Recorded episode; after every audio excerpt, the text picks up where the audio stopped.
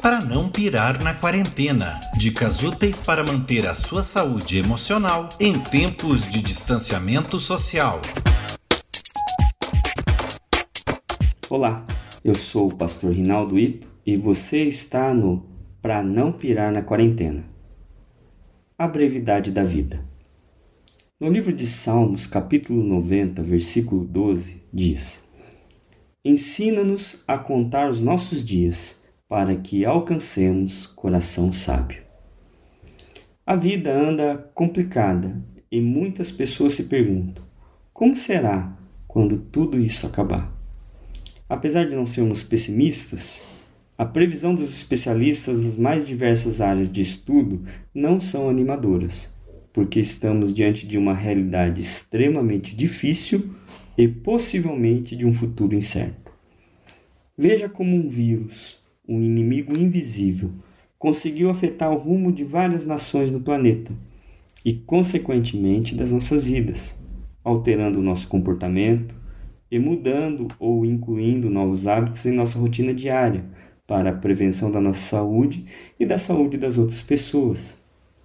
E isto revela algo muito importante: a vulnerabilidade humana diante de toda inteligência, força e capacidade que o homem possui.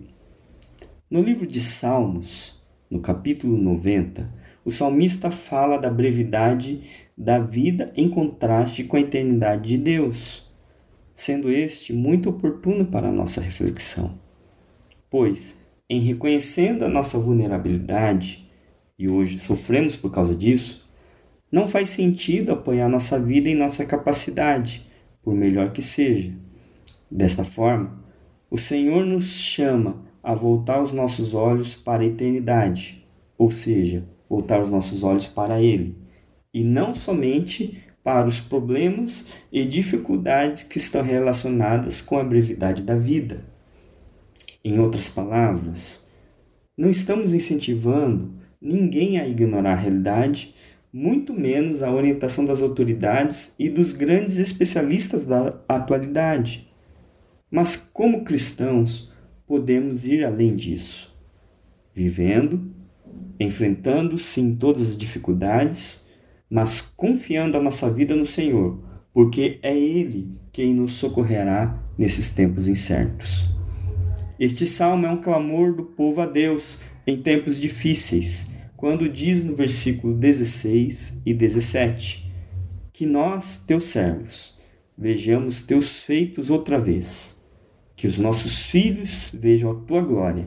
Seja sobre nós a bondade do Senhor nosso Deus. Faz prosperar os nossos esforços. Sim, faz prosperar os nossos esforços. Portanto, podemos continuar como estamos, como meros espectadores, aguardando as coisas acontecerem e sofrendo com a ansiedade, a tristeza e as angústias que esse mundo nos apresenta diariamente. Ou podemos fazer como o povo de Israel, que recorreu a Deus para o socorrer nos tempos difíceis. Qual é a tua decisão? Que o Senhor Jesus nos abençoe e fortaleça a nossa fé diante da brevidade da vida. Mas pense comigo, durante essa semana, como podemos nos achegar a Deus e ter um tempo de qualidade em Sua presença.